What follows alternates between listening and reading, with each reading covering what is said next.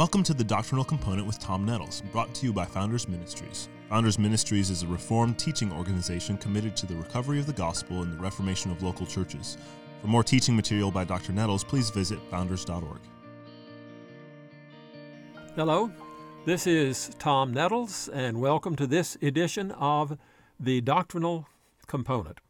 We're talking about the value of a confession of faith as we move toward a discussion of 1 Timothy chapter 3 verse 16, a confession of faith that is called the mystery of godliness. So I want to pick right up with another uh, my perception of another value of a confession of faith is a confession gives expression to one's loyalty to the Bible as the Word of God.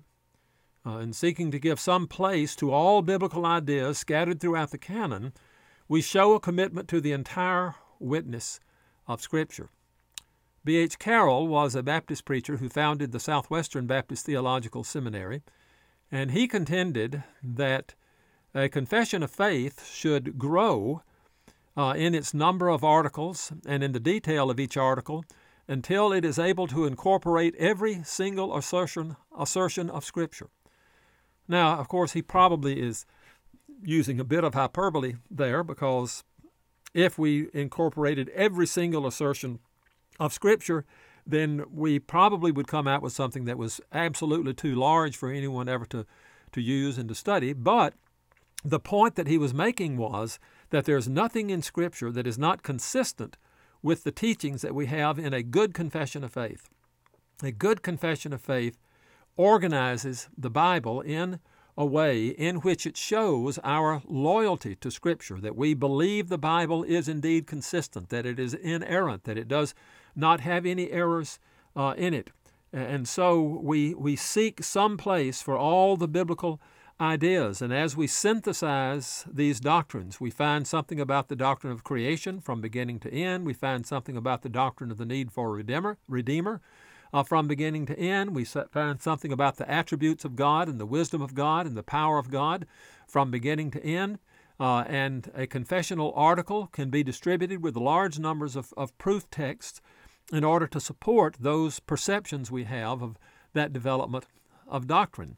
Uh, in fact, there are some people that talk about proof texts. Uh, when the uh, when the Westminster Confession of Faith was originally written, some people argued against using proof texts because people would think that the doctrine, doctrine was built only upon those particular proof texts, only upon those scriptures that were listed.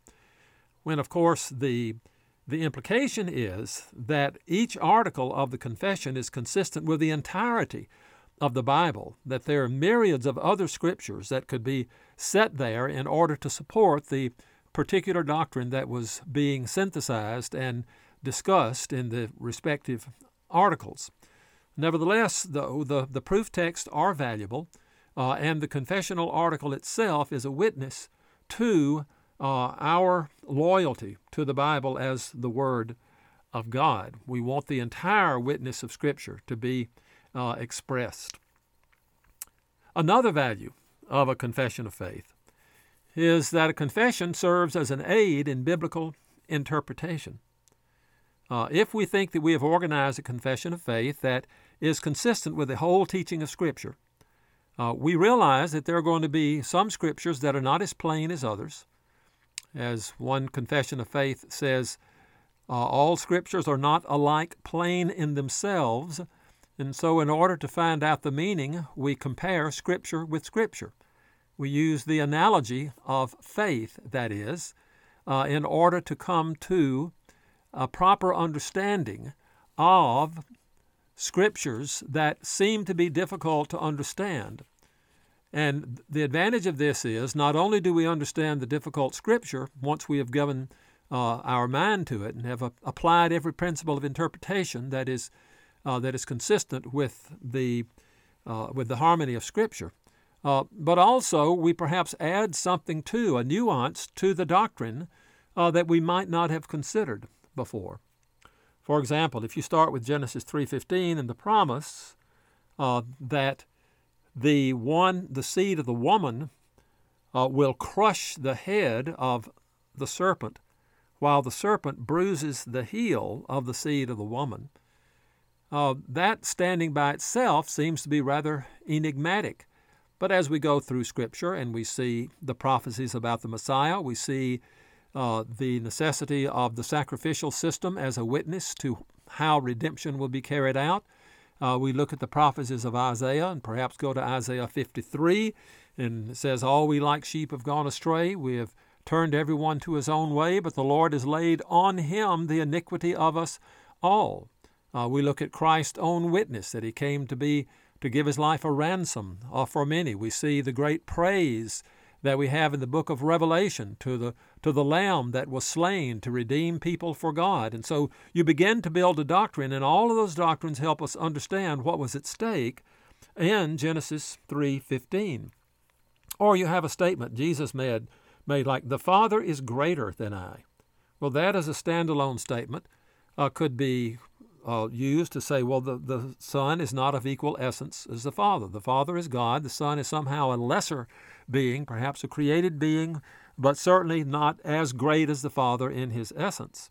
Well, as we read the entire Scripture, we see that Jesus himself is the one through whom all things were created. Jesus himself is called Lord. Jesus himself is called God. Jesus himself exhibits all the powers of deity, and he claims the powers of deity when, he's tell, when he claims the power and the right to forgive sins. And as we begin to, to build the doctrine, we see the confessional article that has synthesized all these ideas and affirms the full deity of Christ and his full humanity. Uh, and the necessity of his obedience to the Father in order to achieve a righteousness by which sinners can be justified. And then we begin to look at this statement, the Father is greater than I, in its context, uh, and we realize that he is talking about the necessity of Jesus in his humanity being subservient to the will of the Father, doing the will of the Father, though he never had a moment in which he did not want to do the will of the Father. Uh, but it gives us a picture into uh, the condescension and the humiliation that the Son of God underwent. Uh, he did not count his equality with God a thing to be grasped and held on to. The glory of it was not something that he exhibited here except on rare, rare occasions. And so we, we learn something of what he means when he says, The Father is greater than I. Or perhaps when he said to the rich young ruler, Why do you call me good? There's none good but God. Was he disclaiming at that time to be God? No, not at all. The Confession of Faith, again, as it synthesizes all of these scriptures, gives us a solid background from which then we can approach a passage like that to set it in context and to gain some nuance of uh, what Jesus was talking about when he told the rich young ruler that. Actually, he was claiming to be good.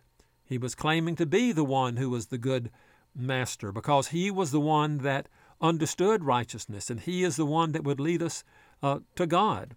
Uh, the rich young ruler had recognized that, but he didn't really know how much what he was saying when he called him good master. Or you have a passage like Hebrews 6 6, when it talks about those who have tasted of the heavenly gift and were once enlightened, but then have fallen away. It is impossible to renew them again to repentance. Well, is this talking about people who actually have been converted? Is it talking about people who actually have repented of sin and placed saving faith in Christ? Is it talking about people who have been regenerated? Is that what the word enlightened uh, means? It, means that they have been partakers of the Spirit. Uh, does that mean that they have been regenerated and born again and yet they fall away? Well, the confessional article on perseverance would synthesize these ideas and give us a a foundation from which to examine that particular passage of Scripture much more carefully. So we're committed to the idea that Scripture does not contradict itself, that it does teach that those who are genuinely born again will persevere to the end by God's grace because he who began the good work in them will bring it to completion until the day of Christ Jesus. And the confession helps us deal with these kind of difficult passages as it opens up to us this principle of interpretation known as the analogy of faith. Well, these are some of the things that I think are are ideas that are va- show the value of a confession of faith. And we're soon going to begin looking then at 1 Timothy 3:16. Look at look at its form and look at its content. And I will begin that with the next edition of the doctrinal component. I thank you for being with me on this edition.